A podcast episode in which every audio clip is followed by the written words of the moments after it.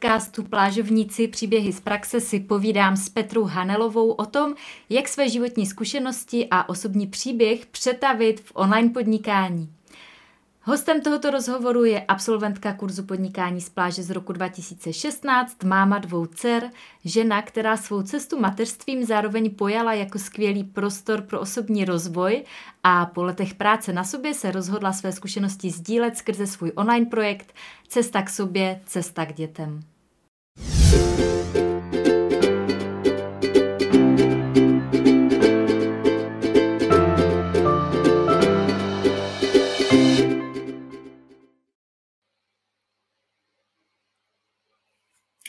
Krásný den! Je tady další díl seriálu Plážovníci, příběhy z praxe. A dneska o tom, jak své životní zkušenosti, například zkušenosti rodičovské a svůj osobní příběh a to, co vám samotným den co den pomáhá, tak jak právě to přetavit do online podnikání.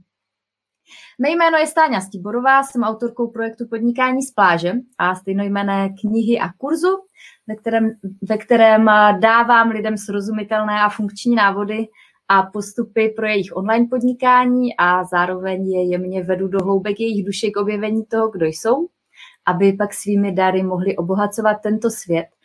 A v tomto seriálu, který vysílám každý čtvrtek s experty z nejrůznějších oborů a zároveň s absolventy mého kurzu podnikání z pláže, tak se můžete vždycky dívat na nějaké zajímavé téma. Tém mého povídání je dneska máma dvou dcer, žena, která svou cestu mateřstvím a rodičovstvím vědomně vzala jako skvělé pole práce na sobě a po letech osobního rozvoje se své zkušenosti rozhodla sdílet právě skrze svůj online projekt. Autorka projektu Cesta k sobě, Cesta k dětem a několika e-booků a online kurzů je mým dnešním hostem. Takže pojďme na to. Vítám v našem vysílání Petru Hanelovou. Ahoj Petro. Ahoj, děkuji za pozvání. Petro, prosím tě, představ se na začátek divákům svými slovy.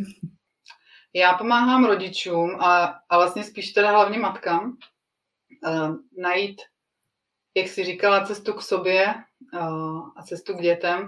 Vlastně jde o to, že jim pomáhám objevit, co jim, co jim přináší ta výchova dětí za témata, protože vlastně tím, jak vychováváme, než máme děti, tak jsme v pohodě, máme všechno vyřešené, emoce s námi moc nesloumají a jakmile vlastně se nám narodí děti, tak se nám to začne otvírat různé věci, o kterých ani netušíme. Na zranění z dětství, to jsme kdy prožili. Prostě nám ty děti zrcadlí úplně to, co si máme přesně pořešit, takže vlastně já pomáhám ženám, aby objevili to, co jim ty jejich děti vlastně otvírají, aby to objevili a aby, mm, aby to začali nějak řešit a zpracovávat, aby potom bylo líp jim a vlastně není až tak potřeba hledat nějaký návody na děti, ale je potřeba vlastně najít návod na sebe. Když si to vyřešíme v sobě, tak potom se to najednou vyřeší i okolo nás. Takže tohle já tak nějak dělám. Mm-hmm. No, já se tě určitě zeptám, jak tě napadlo tohle to sdílet, ale dřív, než se do toho pustím, tak se tě zeptám uh, takovou obligátní otázku, kterou dávám vždycky na začátek. Uh, který, v kterém roce jsi prošla kurzem podnikání z pláže? No, v tom prvním, takže 2015. Mm-hmm, 2015. Mm-hmm. A s jakým záměrem si do kurzu vstupovala? Měla si jasno, že se budeš věnovat právě tady tomu uh, rodičovskému tématu? Ne, já jsem tenkrát prostě viděla ten uh, nějaký webinář uh, tvůj, asi jak najít uh, téma svého podnikání, myslím se to jmenovalo. Protože já jsem vlastně končila mateřskou a vůbec jsem nevěděla, co budu dělat, jako vůbec. A takže jsem do toho kurzu vstoupila, úplně jsem věděla, že do toho mám vstoupit, i když jsem, jako, já jsem vůbec nepodnikala předtím nikdy. Předtím jsem pracovala v neziskovce a tak. No a tak mě to úplně jako táhlo k tomu a prostě mě jako stačilo vědět, že v tom prvním modulu se jako dozvím, nebo že přijdu na to, co mám dělat. Úplně jsem s tím jako počítala, že se to stane. A, a potom vlastně v tom prvním modulu, když, kdy jsme měli jako se zamyslet nad tím, co vlastně jsme nejvíc řešili a vyřešili, tak se si uvědomila, že to byly vlastně emoce mojí nejmladší Kristinky, která mě prostě donutila, abych se tím začala zabývat. No. Takže vlastně to téma mi vzniklo až s tím vstupem do toho podnikání z pláže, protože jsem věděla, že chci dělat že chci dělat něco, co bude vycházet ze mě a věřila jsem tomu, že tohle je ta správná cesta, takže No a to protože prostě jsem někdy předtím, viděla jsem vlastně ty ostatní spolužáky, kteří už předtím něco dělali, jak je to ohromně nakoplo, ale já prostě tím, že jsem úplně začínala, tak, tak, jsem, tak mi to bylo jasný zároveň, že vlastně díky tomu nemůžu taky letět jako raketa a že prostě to tak postupně objevuju vlastně to téma. No, jako jednak to, jak s ním pracovat a jednak to samotný téma vlastně se mi díky tomu, že s ním pracuju úplně jako dál rozvíjí a prohlubuje. Mm-hmm. No to je zajímavé, uh, to je zajímavé, že tohle zmiňuješ. Takže vnímáš to tak, že vlastně asi do toho tématu nějak jako vkročila hmm. a pak se ti začalo více otevírat. Přesně, no. Já totiž mám jako, to jsem jako využívala už předtím takový jako dár vidět nějakou podpovrch věcí a tak umět to pojmenovat. Já jsem psala jako žádosti o granty a tak. A no, uh, takže přesně, takže vlastně to téma, že jsem to, um, u toho jsem objevila, jaký je vlastně to moje téma, který můžu sdílet, no. A využila jsem k tomu to, co jsem myslím, no. A měla jsi třeba na začátku nějaký jako strach, jestli jako ty můžeš prostě tu svoji unikátní zkušenost sdílet s ostatníma, jestli jako je to přenositelné, nebo se v tom cítila jako hned sebejistě, jako že jo, určitě tohle to prostě uh, pomůže, tohle můžu sdílet? Ne, já jsem to na začátku neřešila. Já jsem jako to brala, že teprve se to musím jako vůbec naučit, takže tímhle jsem se jako nezabývala, no. Když potom, když jsem psala ten první e-book, tak vlastně já si pamatuju, že to bylo ještě takový, že jsem se nebyla úplně jistá, jako jestli vlastně můžu těm lidem radit, no to máš pravdu. Že, uh, no, proto, prostě tu jistotu, tu jsem si vybudovala až časem. A myslím, že to není jenom jako o tom, že jsem, jestli je si člověk jistý v tom tématu, ale spíš i v tom, jako, že si je jistý, že může vlastně takhle.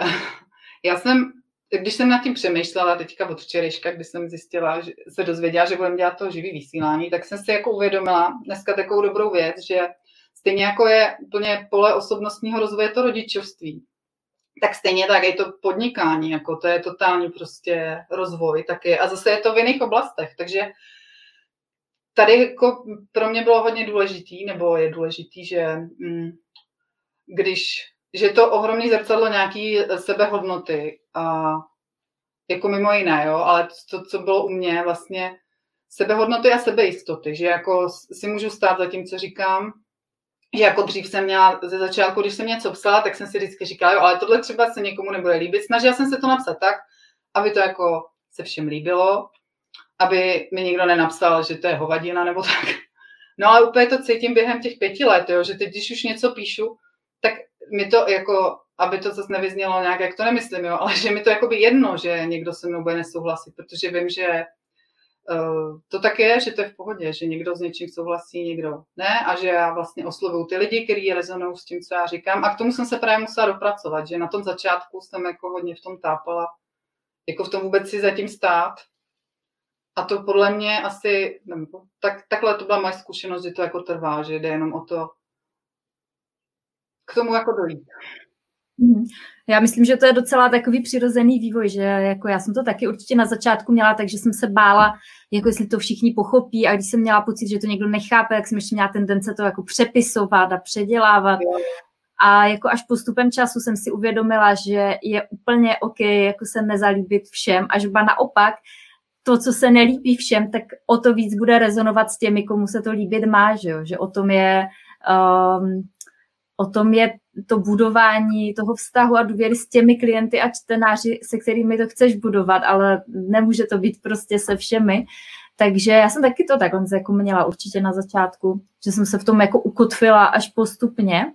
A myslím, že hodně lidí, když začíná, tak jako uh, mají jako takovou nějakou nesebedůvěru a myslí si, že jako třeba nejsou dost dobří, že uh, jako to tak ještě jako necítí, nebo jako, že, že mají ten strach ale já si myslím, že ten strach, eh, jako, že se to někomu třeba nebude líbit, je úplně přirozený na tom začátku. Eh, vzpomeneš si třeba, eh, co byly pro tebe takové nějaké, hm, protože mi se líbí, jak jsi jako řekla, že podnikání je taky takové dobré zrcadlo a cesta osobního rozvoje, já to tak taky vnímám a protože mám možnost sledovat stovky lidí každý rok, jak tím kurzem procházejí nebo těmi kurzy, tak samozřejmě vidím ten vývoj i to, jak to otevírá nejrůznější bolestivá témata. Vzpomeneš si na nějaké jako zásadní milníky tvého osobního rozvoje v podnikání? Jo, právě dneska jsem si uvědomila jeden docela dobrý a to je vlastně převzetí zodpovědnosti, protože já jsem měla nejdřív pocit, že když jako dojedu těch osm modulů, nebo kolik jich tam je v tom té plážové základce, takže jako už mi to pak musí fungovat a že, že jakoby, když to jako nefunguje, takže za to může to PZP, jako jestli mi rozumíš, jo. že to je prostě něco je tam špatně, mě to nefunguje, jo. Jako, že, takže to převzítí zodpovědnosti, vlastně ten, ten úspěch, že je zodpověd, nebo i neúspěch, je to, to je zodpovědnost jako každého toho člověka, který podniká. Není, nemůže za to někdy žádný kurz, jo, že to někde mi někdo špatně vysvětlil nebo tak. Takže tohle bylo jako důležité zjištění, že, že ten kurz to je vlastně taková forma, kterou já musím vyplnit tím svým obsahem, že že mě ta forma jako nevytrhne, a i kdyby byla sebe lepší, tak eh, takže tohle, to byl takový milník toho osobnostního rozvoje. Potom důležitý bylo, ještě to souvisí s tím, jak jsme se teď bavili o tom, eh, jakože o té sebehodnotě, tak vlastně ten strach z toho odmítnutí. Tak si pamatuju třeba, že velký milník byl poslání prvního e-mailu, když jsem měla v databázi 20 kontaktů. A že jsem měla jako hrozný strach to poslat úplně. Si to pamatuju, ten hrozný strach a že jako, to chci říct teda všem, kdo budete uh, dávat svůj první post na Facebook nebo, nebo posílat první e-mail, že vlastně tady tenhle strach, ten se teda časem fakt obroustí, jako že když pošlu teď už e-mail, už mě to vůbec jako, teď zase pak jsou zase jiný výzvy, že, tak se to jako, chodí to potom jako v životě, no, že v takových, v té spirále, že, že jednou se bojím, že mě eh, toho nepřijetí, když posílám e-mail 20 lidem a za pět let se můžu bát, když jako dělám webinář pro já nevím kolik lidí, jo, že se to jako posunuje pořád. Že se to jako furt podsouvá vlastně ta hranice toho, co je pro mě komfortní a to je jako super, no. A důležitá byla i teda ta uh, nějaká jako autenticita, jo, protože když si pamatuju, že když jsem psala ze začátku, tak jsem psala hodně jako, že jsem se stylizovala do paní, která píše blog, jako úplně já nevím, jak to mám popsat, jo, ale ten pocit, jako, že, že to vlastně nepíšeš ze sebe, ale že úplně třeba někdy jsem napsala nějakou větu a viděla jsem v tom, jako slyšela jsem v tom někoho, koho jsem předtím četla, jo, úplně jako, že, že to taky trvá, než, nebo mě to trvalo, než jsem jako se v tom nějak, než jsem si uvědomila, že je to stejně jako když se baví člověk normálně s kýmkoliv, tak eh, že má zůstat jakoby normální, nebo jako normální v uvozovkách, jakože přirozený, nebo tak. No já myslím, že, já myslím, že tohle je taky takový jako vývoj a že vlastně člověk nemůže úplně čekat, že to bude umět hned na začátku. Uh, protože je takové jako přirozené, že když děláme něco jako nového, tak nejdříve jako kopírujeme a zkoušíme vlastně ty různé jako možnosti a pak se v tom postupně nějak jako ukotvíme a najdeme ten svůj hlas. Ale že vlastně pokud to člověk nedělá a nevydrží u toho, tak ho vlastně nikdy neobjeví, protože to nefunguje, takže se jako jednoho dne ráno vzbudíš a prostě víš, jak máš psát, že jo. Ale je to přesně tak, že jak říkáš, že, jako, že jsi zkoušela, vlastně používala si i jako nějaké třeba slova, které z někde četla a postupně ti došlo, co seš ty, co nejseš ty. Myslím, že jsem to měla podobně, uh, nebo mám, jako kdykoliv začínám s něčím novým, a jako to online podnikání samozřejmě tady dává pole neustále jako pro to, aby člověk začínal s něčím novým. že když se v něčem už jako zdokonalí a vylepší, tak se zase objeví nějaká nová výzva. Hmm. A ještě teda, co potom vlastně, když už jsem začala psát nějaký e-booky a začala jsem vydělávat nějaký peníze, tak hodně se mi zrcadlilo jako téma těch peněz, jako a vůbec eh, přístupu, zase je to o té sebehodnotě, jako a o tom jako říct, říct si třeba tu cenu vůbec toho, nebo jak ty říkáš, že třeba někdo, že mají lidi problém prodávat, jako že nechci prodávat a tak. Takže to je úplně strašně důležitá vlastně věc, která s tím potom přijde taky. To mi přijde jako zajímavé téma, to bychom možná mohli se u toho chvilku zastavit. Uh, jako, mm, jaké třeba jako obavy kolem toho se ti objevily nebo o, jaký byl tady tenhle vývoj jako v tom přijímání té hojnosti, protože já mám pocit, že tohle to taky jako hodně lidí se na tom zasekne, že jako třeba mají strach, že si to nezaslouží, nebo že jako to není dost dobré, aby si o ty peníze řekli, nebo um, jakože to nebude fungovat. Co se tam tobě jako v tomhle tom tématu hojnosti třeba otevíralo, jestli o tom teda chceš mluvit, můžeme to klidně posunout někam dál. Jo, já, jako já jsem měla spíš takový jako takový zajímavý jako zážitky, jo, že třeba jsem si uvědomila, že když jsem vypustila nějaký produkt a teď mi začaly eh, chodit ty objednávky, tak najednou uvnitř, když to přesáhlo nějakou uh, výši, takže jsem cítila najednou takový, už ne, to stačí, ne, ale ani to nebylo, že bych si něco říkala hlavou, ale to byl takový pocit. A ten jsem si vlastně potom, když se mi to stalo po několikátý, tak jsem si uvědomila a říkala jsem si, co, co to je, jako, takže já jako nechci peníze nebo co. Takže jsem se na to pak musela podívat, jako zkoumala jsem to, že vlastně v tu chvíli mám jako, že mám jako strach z toho, že budu mít hodně peněz, protože jsem nikdy hodně peněz neměla. Takže uh, mně jako funguje to, že to jako sleduju vždycky, i úplně ty jemný záchvěvy nějakých těch pocitů ohledně toho a pak jako zkoumám, no a ono většinou jenom tím, že zkoumám, tak se to nějak promění a, najdu nějakou cestu z toho, nebo zatím najdu nějaký program, že jo. Mm, že jsou třeba, já jsem třeba u sebe našla program, že, hm, či jak to bylo, že úspěch není zadarmo, jo, nebo něco takového. Jako jo, je potřeba samozřejmě třeba každý den není možný, ale možná je to možný, aby najednou mi na hlavu spadl tady milion jako střechu. Je to možný, prostě vždycky je to o tom, čemu věříme, takže je, je potřeba si dát pozor na ty přesvědčení, co o těch penězích vůbec máme, jako. A, takže teda, já vím, že jsem měla jako pocit právě, že kdybych třeba měla najednou na třeba milion, tak že mě to jako zavalí. Tak je dobrý si... A taky jsem slyšela teda zajímavý ten mm, pojem finanční kapacita, který se vlastně rozšiřuje, že nejdřív člověk třeba vydělá 20 tisíc měsíčně a ještě by pro něj 200 tisíc bylo právě takový, že ho to zavalí. A že vlastně postupně se to jako navyšuje, až to dojde k těm 200 tisícům a pak třeba 2 miliony a už to v pohodě, ale že jako najednou 10 mega by bylo prostě moc. Tak No, takže mě to bylo spíš jako, nebo třeba strach, že mi peníze dojdou, jako to jsem taky měla třeba dlouho že i když mi jako chodili, tak jsem měla strach, že mi třeba další měsíc nepřijdou. A vím, že vždycky, když jsem se do toho strachu jako hodně položila, že ty peníze přestaly chodit, jo, že jsem si teda ověřila, že to fakt funguje úplně přímo, jako, jakou já mám energii, tak samozřejmě kdyby jenom ležela v posteli a jenom se ladila na hojnost, tak byste si nic nestalo, ale když už jako makáte, tak je fajn se jako ladit na to, na ten proud té hojnosti místo toho strachu, protože ten strach do toho vždycky hodí vidle, prostě totální.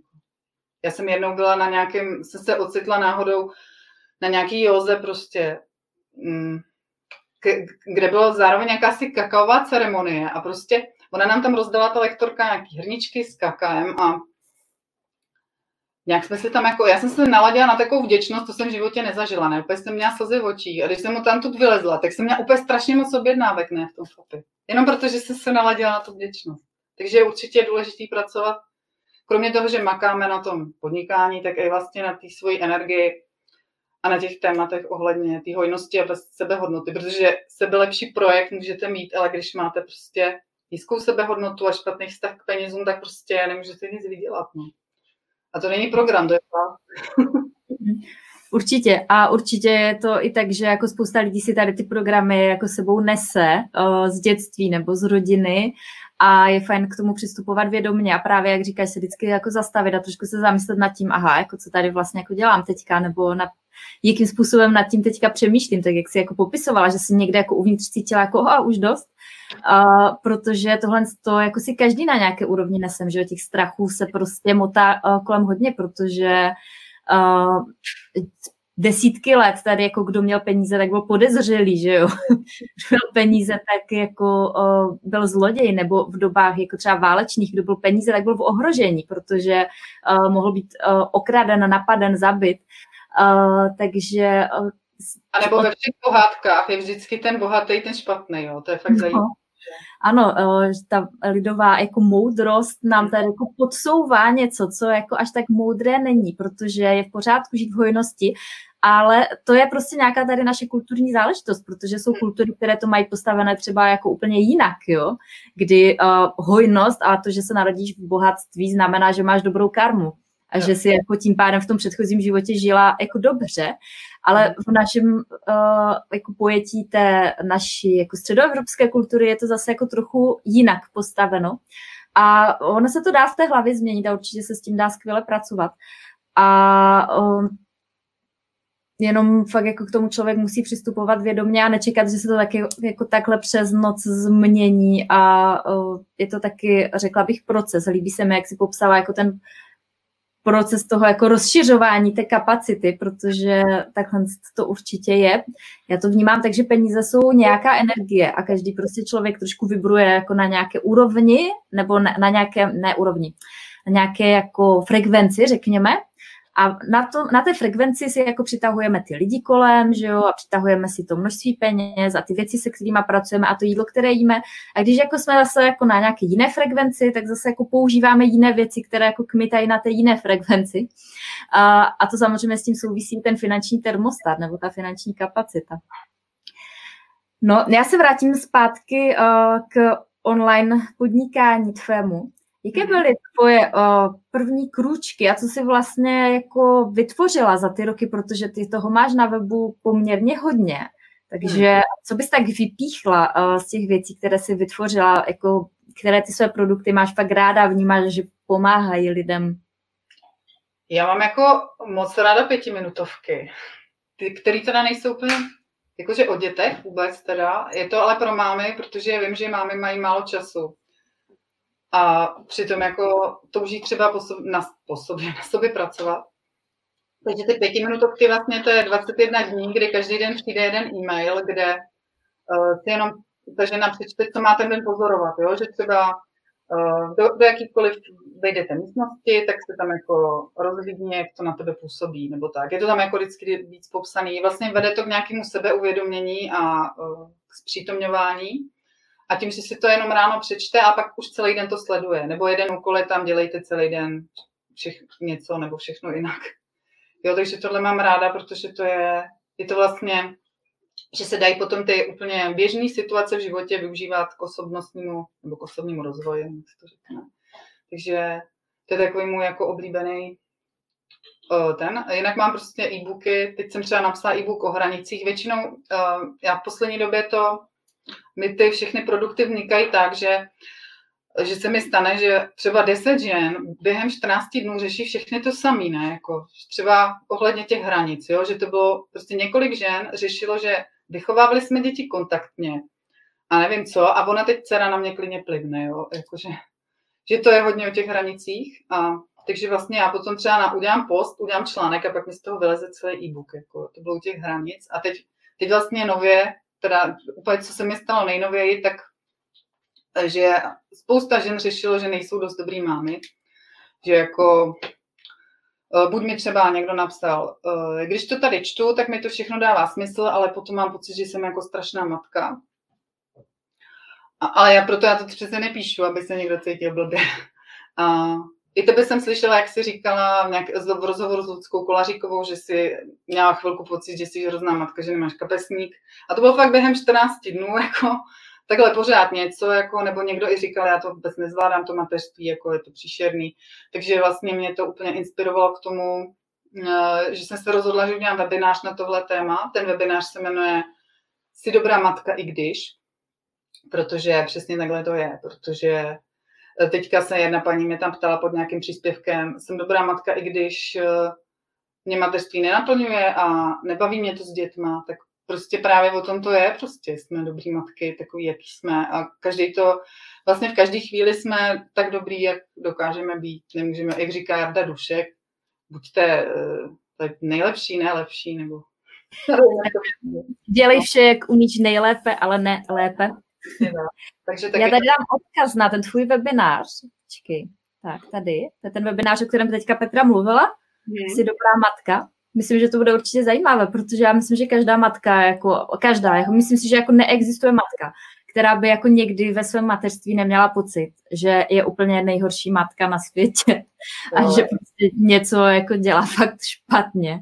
Uh, a zároveň, jako ty děti jsou zajímavé pole opravdu uh, ke zkoumání, protože já mám pocit, že jako, že jak je ta dualita, tak děti nám přinášejí takové ty jako nejvíc úžasné pocity, jako té vděčnosti a radosti a dojetí a štěstí. Ale úplně stejně jako na té druhé straně umí přinášet ty pocity toho největšího zoufalství. Takže myslím si, že na té druhé straně té duality jako občas každý zapochybuje, jestli je dobrá matka. Petro, ty jsi zmiňovala, na to se chci zeptat, ty jsi zmiňovala ten kurz jeden uh, 21 dní, nevím teď přesně, jak se jmenuje. Pětiminutovky. To jsou ty pětiminutovky. To máš udělané jako e-mailový kurz? Jo. Protože teď jako zase zabudou zpátky do tématu online podnikání. Spousta lidí v kurzech, eh, samozřejmě eh, v mém kurzu primárně eh, učíme, jak napsat e-book a jak prodávat e-book, protože e-book je takový jako základní digitální produkt. A potom spousta lidí vidí ty online kurzy, které jsou už jako velké, propracované, je za nich, má spousta energie, času, investic. A vlastně mezi tím je jakási jako propast, ale přitom existuje spousta digitálních produktů, jenom jako lidi to třeba nenapadne, takže e-mailový kurz je jeden z nich, takže mě by zajímalo, o, jestli můžeš jenom stručně, jakoby po té technické stránce jako říct, jak vlastně jako probíhá tvůj e-mailový kurz, jestli tam máš jako jenom texty, nebo jsou v tom i nějaké odkazy na videa, nebo jak, jak funguje tvůj e-mailový kurz? Já tam mám teda jenom texty, protože vlastně si bylo, aby to fakt bylo na pět minut, jako to přečtení. Takže je to něco jako asi A4. To mám asi to mám, mám to napsané i ve Wordu, takže vlastně normálně to je A4, nějaký obrázek k tomu a jenom vlastně je tam vždycky téma napsaný a pak je tam popis vlastně, co ten den budeme dělat a proč. A to vlastně stačí. Jo, jako mám, mám jako hezký zpětný vazby, funguje to, ženy se na to těší prostě, že jo, je to takový, prostě taková vlna, že jo, na který se jede. Takže vlastně každý den ráno jenom odejde e-mail a to je celý. Potom teda na konci já to dávám i jako celý slepený, jako takový dárek, jakože všechno do, do jednoho e-booku. A, no, mám tam jako nějaký bonusy ještě právě, ale takže ty ještě třeba pak eh, zaberou víc času na přečtení, ale takhle jako by mohlo hmm. být vlastně těch 21. Mm. Já mám ještě jeden takovejhle, jmenuje 121 kroků k vděčnosti. Mm. A tam vlastně mám zase každý den, uh, je to vlastně po, jako po sedmi čakrách jdeme, uh, takže každý den vlastně jsou tři, každý tři dny jedna čakra. Tak a, a, a protože s každou tou čakrou, každá ta čakra vlastně um, zabírá jako nějaký jedno životní téma, takže vlastně těch sedm čaker obsahuje všechny životní témata, který máte prostě od od nějakého to spojení s předkama až po nějaké spojení tamhle s nějakým napojením. A každý den vlastně je tam jako, že dneska vyjadřeme vděčnost, já nevím, za mm, třeba za naše předky nebo tak, je to tam taky popsaný. A taky funguje to prostě dobře, že každý den ráno to přijde, ten člověk si to přečte, udělá to a pak zase další den mu to přijde. To mi přijde super, protože vlastně je to něco, kdy máš vlastně prostor toho klienta jako provést, opravdu jako jsi s ním v tom jakoby každodenním kontaktu, takže to není taková pasivní, jako když si někdo přečte e-book a pak už je to na něm, aby jako ty věci uvedl do praxe, že tady vlastně jakoby máš nějaké jako úkoly nebo podněty k zamyšlení nebo takové jako každodenní vedení, takže to jako i splňuje tu funkci toho kurzu, ale zároveň je to taková zjednodušená forma, kdy to vlastně funguje celé skrze e-mail. Jo. No. Jasně, dokud třeba ještě, ne, pokud teda máte podnikání z pláže a nechcete ještě jako zabrou, zabrušovat do členských sekcí, já už se teda na to chystám, ale vím, že to bylo vlastně mm. takový jakože nejjednodušší ten, ale to se mi právě, mně se to taky líbí, že když ten e-book, já to znám sama od sebe, že to zůstane v té e-mailové schránce, že jo, nebo si uložím, dám někde do počítače, ale takhle, když to vlastně chodí každý den, tak mě to musí být jako být v tom trošku. Jako některý hmm. samozřejmě vždycky nějaký procento lidí to stejně odloží, ale mně se to líbí, no, tenhle ten. Hmm. Mně taky. Mně taky, já teď je prozradím tajemství, jo, jako něco, co ještě nikdo neví. Já jsem eh, po pěti letech přidala do kurzu podnikání z pláže teďka dva bonusové moduly, mm, protože právě jsme se týden zpátky s Jirkou bavili o tom, že eh, existují prostě další digitální produkty a právě e-mailový kurz je jeden z nich. A takže já jsem do kurzu udělala návod na to, jak udělat ten uh, e-mailový kurz. Mm-hmm. Ještě není zveřejněný, ještě ladíme nějaké detailíky v technických nastaveních. Každopádně pro ty z vás, kdo sledujete, tak to víte o něco dříve. a jsem ráda, že si pozdílela v tomhle tom svoje zkušenosti. Mm-hmm. Um, když se podíváš eh, na to, jak teďka funguješ a tvoříš a píšeš um, a posunula se, posunula se za ty roky, co považuješ jako třeba za nejdůležitější, um, nebo co bys třeba i poradila lidem, kteří jsou na začátku, tak co považuješ tak jako za nejdůležitější pro to, aby vlastně jako člověku začalo to online podnikání fungovat? Hmm. Mně připadá důležitý a jako ono se to furt říká, zní to jako kliše, jo, ale to je fakt důležité se jako nesrovnávat. Protože to člověka často tak frustruje a úplně demotivuje, jo, že prostě nechat se inspirovat, jo, ale nesrovnávat se.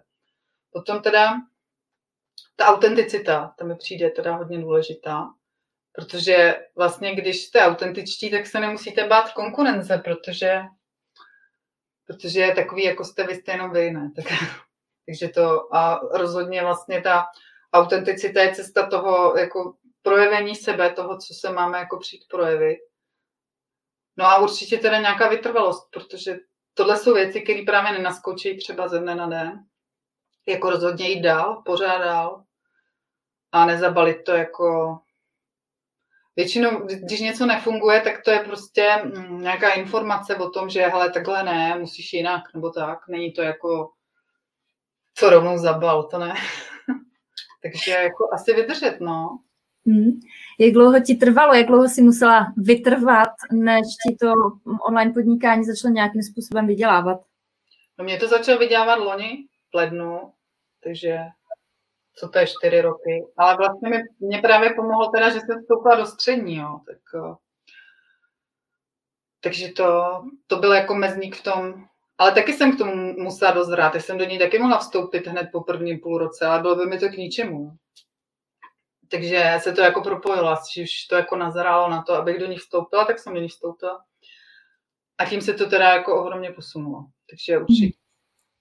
Zmíníš něco konkrétního, co třeba jako vnímáš, že tě posunulo třeba z hlediska těch online marketingových technik, které ve střední učíme, tak co tě... reklama totálně. Mm-hmm. Facebooková reklama. Mm-hmm. Jako ostatní moduly, jako ale asi třeba ten uh, modul o tom copywritingu taky, protože mm, je potřeba ty texty nějak vyladit, jo, to vidím, jakože občas se lidi jako uh, třeba diví, že že se jim něco neprodává, ale ono je to strašně důležité, jak je to napsané, no. To je prostě úplně strašně zásadní, takže asi jako hodně, hodně nějak brousit to psaní. Jako na jednu stranu určitě začít hned a zkoušet a učit se to, ale na druhou stranu i třeba si udělat nějaký kurz jako toho copywritingu nebo tak. Protože, protože o tom to je, že mluvíme k těm zákazníkům přes, přes nějaký písmenka, tak uh, musí ty písmenka jako vyjádřit to správný. No. To rozhodně, to souhlasím. Hmm. Takže a mm, vzpomeneš si na nějaký jako tvůj první úspěch, jako kdy jsi řekla, wow, tak tohle to je teda jako pecka, nebo tohle to mě konečně je to tady, nebo jako nějakou takovou emoci, kdy uh, um, si, kdy se jakoby prolomily ty ledy a začalo to fungovat? No, tak já jsem teda v tomhle opravdu, já jsem právě, eh, když jsem v říjnu, teďka vlastně loni, vydělala fakt jako hrozně moc peněz na mě. Jako. Asi 150 tisíc jsem jako vyfakturovala v říjnu. A já místo toho, abych se radovala, ne, tak já jsem si řekla, no jo, jenže teď jsem vypustila kurz, co budu dělat za měsíc, ne, úplně jako. Takže jsem vlastně díky tomu udělala ten kurz eh, té vděčnosti, protože se mi došlo, že mi jako asi chybí dost teda vděčnost, když prostě mám tady tenhle ten úplně dementní přístup, jako Prostě já, já myslím, že je důležitý, vy, vy jste to už říkali někdy, možná už na základce, už je potřeba oslavovat. Já to začala dělat teď. Tady mám uh, kámošku prostě stejně naladěnou, uh, takže jsme začali teď slavit úplně, úplně jako cokoliv. Jako. A to je prostě potřeba. Takže já se k tomu teprve teď dopracovávám. Já jsem tady to wow zažila u toho, když mi přišla úplně první objednávka v životě. Jo, tak ty jo, já jsem něco prodala, jo, tak, tak to bylo takový, jako. Ale stejně jsem to nešla oslavit, to jsem na to jenom čuměla, že to snad není možný.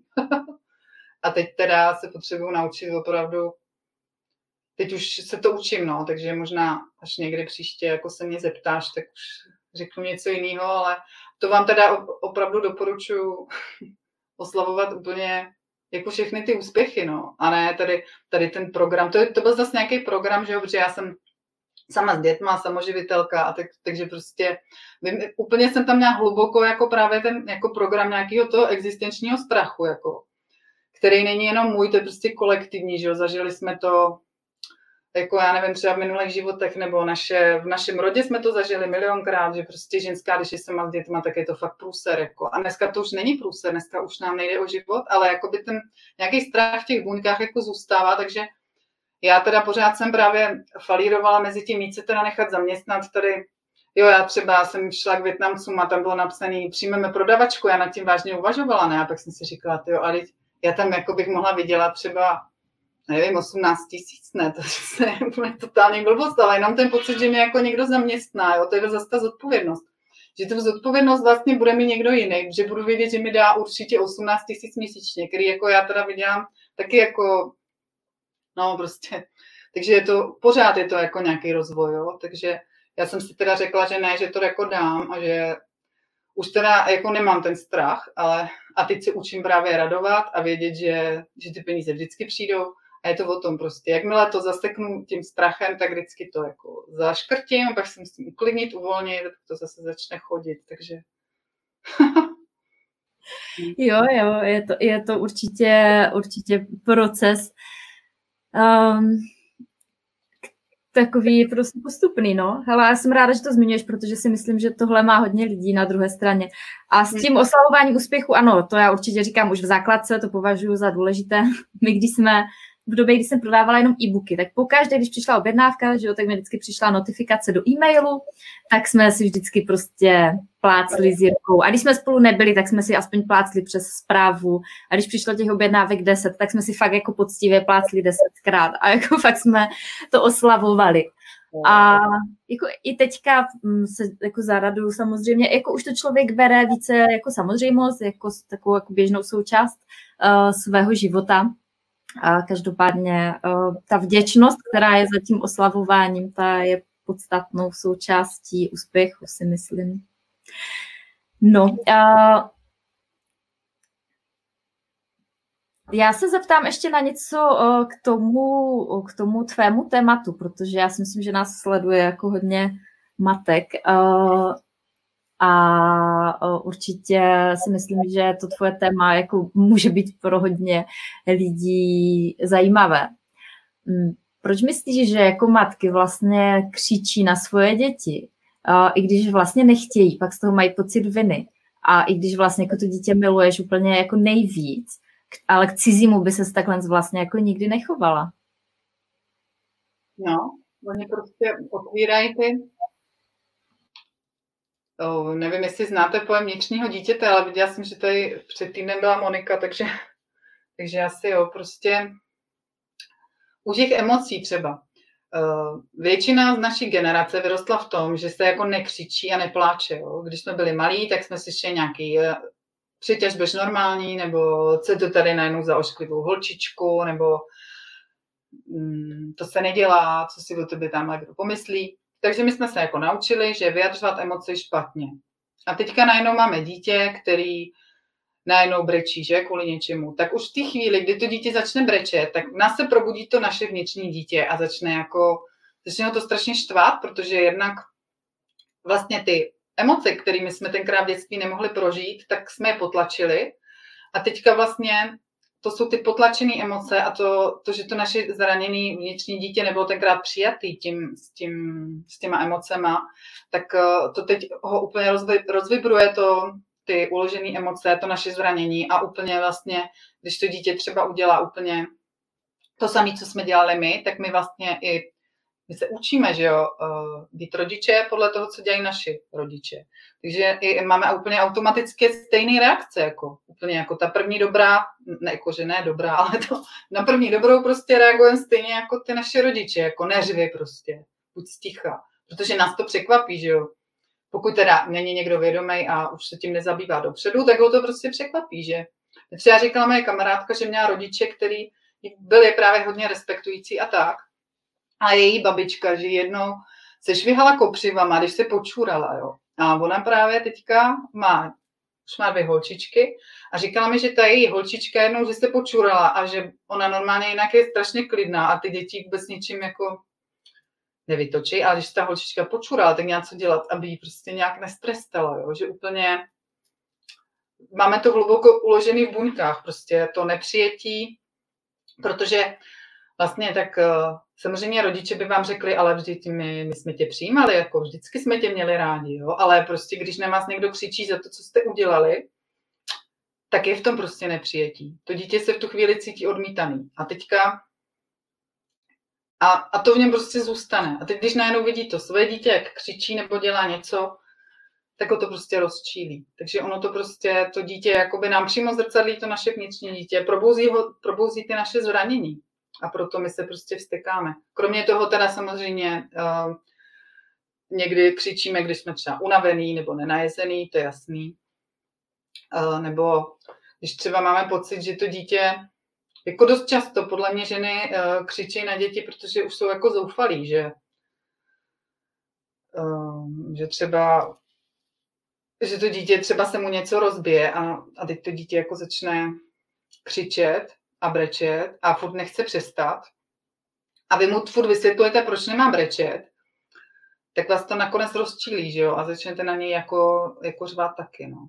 Takže, ale myslím, je to i hodně o tom, že, že se matky často jako úplně těm dětem, bych to řekla, no, prostě se z nich stanou jenom jako takový um, obsluhovačky těch potřeb toho někoho jiného. A vlastně to je teda a možná ještě taky jeden z hlavních důvodů, jo, že my úplně zahodíme své potřeby a obstaráváme potřeby někoho jiného. A to je jasný, že potom v nás narůstá ta frustrace a ten vztek jde okamžitě ven, protože jakoby, když se na to podíváme z nějaký takový zvraceného úhlu pohledu, tak za to vlastně může to dítě, za to, že já teda nemám eh, své potřeby naplněné.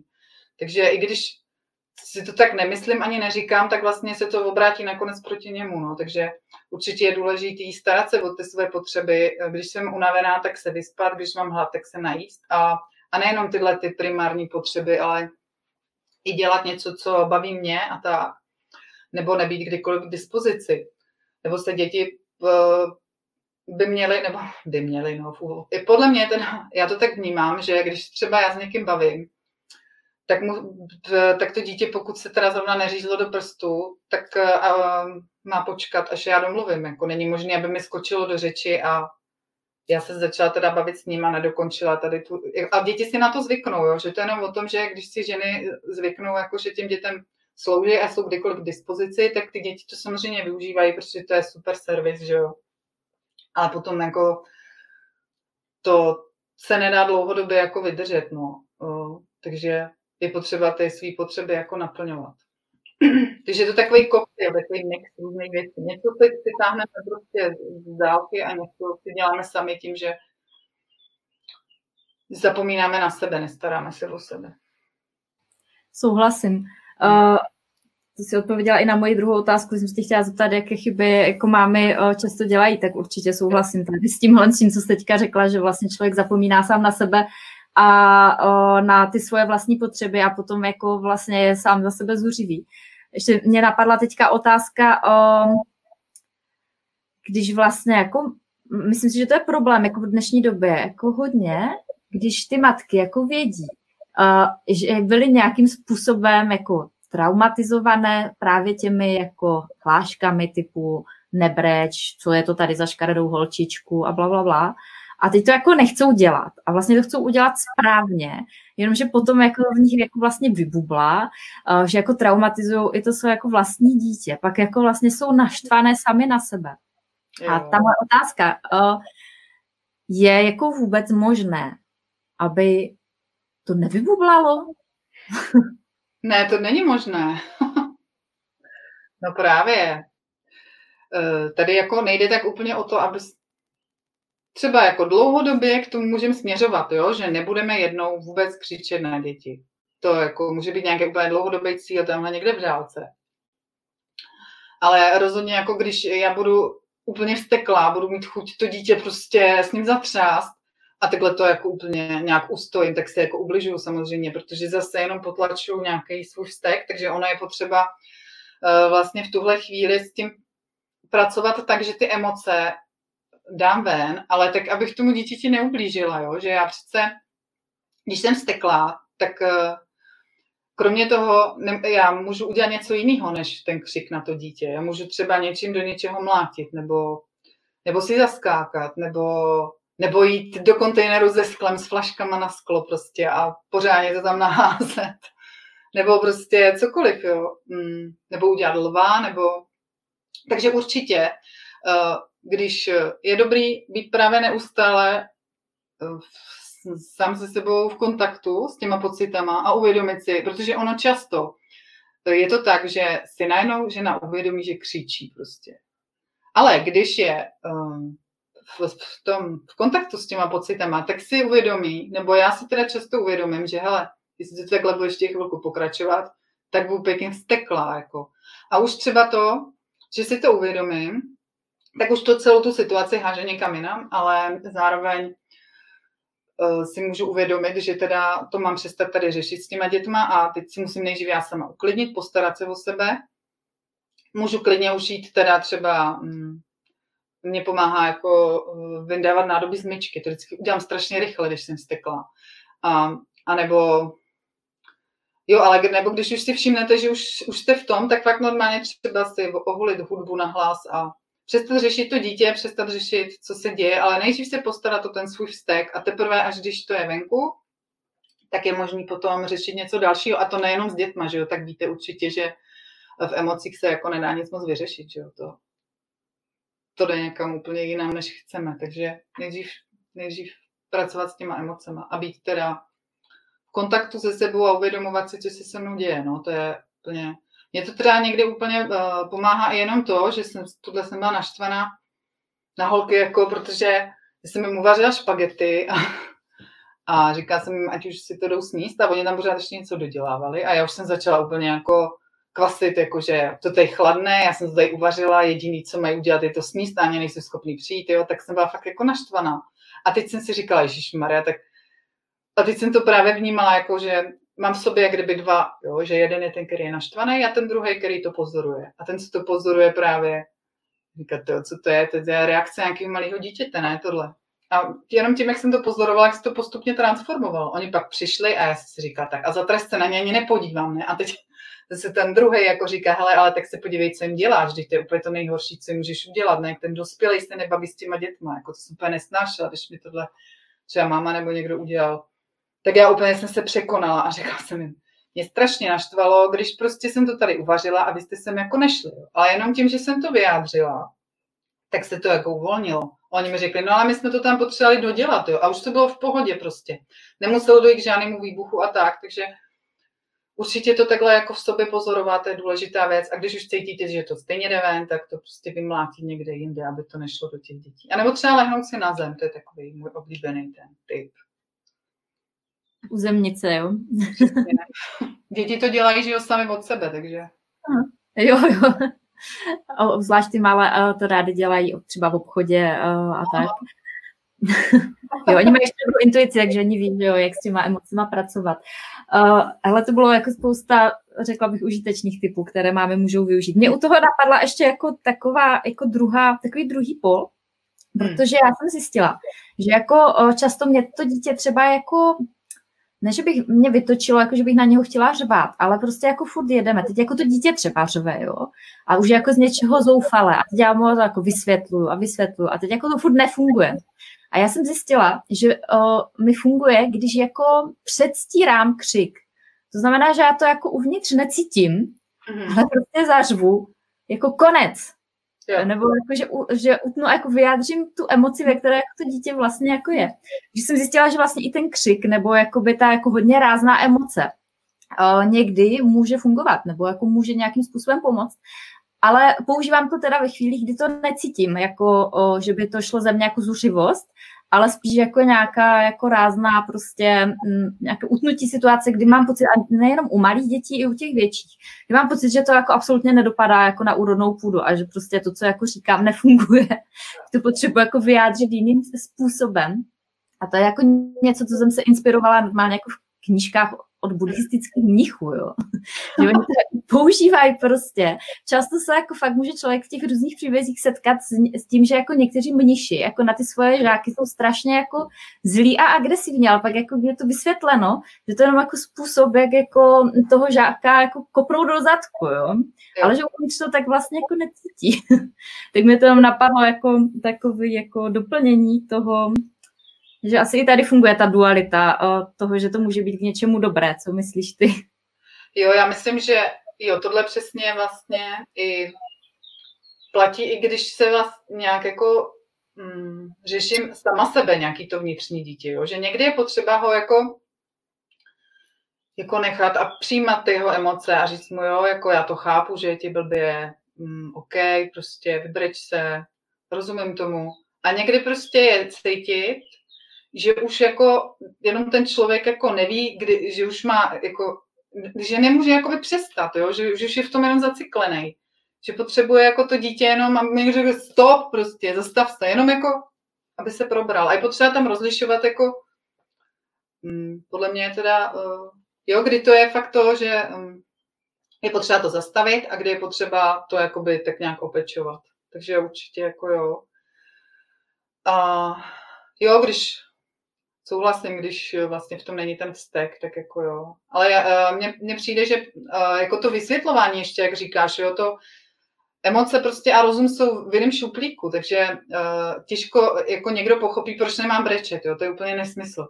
To nemá smysl vysvětlovat, takže vlastně tady to vysvětlování je lepší si nechat od cesty, protože to dítě se třeba fakt jenom potřebuje vypořádat s tou situací a dělá to těma emocema. Takže tím, že si, tím, tím že si zabrečí, tak se s tím vyrovná. Ale když my mu furt vysvětlujeme, proč nemá brečet, tak ono ho to jako podněcuje k tomu dalšímu pláči. Takže určitě doporučuji nevysvětlovat dětem, proč nemají brečet, protože uh, jednak jim to nevysvětlíte a jednak to dítě bude brečet ještě díl. Jako tyhle věci se dají vysvětlovat, když není to dítě v těch emocích. Jo? Že třeba rozbilo se ti autíčko, tak uh, tím, že budeš brečet, tak se ti nespraví, tak um, je k ničemu, jo. On se potřebuje vyrovnat s tím, že se mu to rozbilo. A jako když vám někdo třeba, to úplně přeženu, jo, ten příklad, ale když někdo někomu umře, tak eh, ten člověk ho potřebuje obrečet. A to, že mu, jakože když budeš brečet, to neožije, to je přece úplně nesmysl, že jo. Takže, to jako... A taky oni někdy brečej, když se jim něco stane, třeba ve školce nepříjemného, a tam to nemůžou úplně obrečet, nebo nemůžou to tam vyjádřit, protože se tam necítí tak bezpečně, tak to potom vyjádří, až když jim třeba nejde doma zavázat bota. Strašná bota prostě úplně největší vztek a potom vlastně pod tím vztekem je ten smutek. Tak je dobrý to nechat prostě projít, protože já to někdo úplně cítím, že tam je něco jiného, než ta bota, která nejde zavázat, že je zatím nějaký to je velký ublížení, který si stalo předtím. Takže na emoce je nejlepší jako je nechat proběhnout. To si myslím, že je dobrá rada eh, nejen směrem k dětem, ale uh, i uh, směrem k nám dospělým. Naučit se s těma emocema nějakým způsobem existovat, i s těma negativníma, naučit se přijímat, že už nejsme zlobivé holčičky, když zrovna potřebujeme ze sebe něco vybrečet nebo dostat nebo vykřičet, že to je v pořádku. Potom se určitě existuje líp i s těma dětma. Hmm. Petro, já koukám, že už si povídáme skoro hodinu, takže já bych řekla, že už se naše povídání docela chýlí ke konci. Jo. Je ještě něco, co bys chtěla, aby dneska zaznělo? Nějaká jedna poslední věc? Nějaký moudro na závěr, jo. No, třeba. Ah, no. Ty já mám pocit, že už jsem všechno řekla, no. Hlavní je teda to, jako jo, možná buďte k sobě laskaví, jo. Jako úplně fakt, jako hluboce laskaví, že stejně jako se nezlobíte na dítě, že ještě neumí chodit, tak se nezlobte na sebe, že vám ještě nejde tamhleto a tohleto. Prostě je to fakt jako hrozně důležité přijmout se takový, jaký jsme a přináší to velkou úlevu do života a je to skvělý jako startovací bod pro nějakou změnu. Takže třeba, jo, když si spálíte ruku, tak ne jako, že to je prostě můj oblíbený příklad, jo. Často lidi, nebo já jsem to totiž tak dělávala, že jsem si spálila trochu ruku při vaření, ale vařila jsem dál, jako prostě jsem se tam trochu ochladila a pak přitom mě ta ruka furt bolela, jo, takže takový jako příklad, nebo když spadnu na zem a rozbiju si koleno, tak ne, že hned běžím dál a dělám, že mě to nebolí. Prostě chvilku s tou bolestí zůstanu. Protože my jsme zvyklí, že jo, asi taky je to z dětství, jako to, to přebolí prostě, ne, tohle nevím co, ale takže jako zůstat s tím, vnímat hodně své potřeby, o tom je ta laskavost asi. No, vnímat, vnímat své potřeby a být se sebou v nějakém kontaktu. Takže vám přeju, aby se vám to dařilo. A, ať už v podnikání, nebo s dětma, nebo v osobním životě a hlavně ve vztahu teda k sobě. No a my jsme si dneska povídali o tom, jak eh, Petra svoje zkušenosti z mateřství eh, začala sdílet s dalšími lidmi a vytvořila z toho svoje online podnikání. Povídali jsme si o jejich kurzech, o hojnosti a o tom, eh, jak i podnikání a i mateřství mohou být eh, skvělou cestou k osobnímu rozvoji a taky jsme slyšeli spoustu zajímavých typů, eh, které využije rozhodně každý rodič pro to, aby byl ve svém životě spokojenější. Takže Petro, já ti moc děkuji za to, že jsi byla mým hostem v dnešním vysílání a za týden se můžete těšit zase na nějaké další vysílání. Já vám děkuji, že jste tady byli dneska s námi. Mějte se krásně a žijte příběh, který chcete vyprávět. Taky děkuji, ahoj.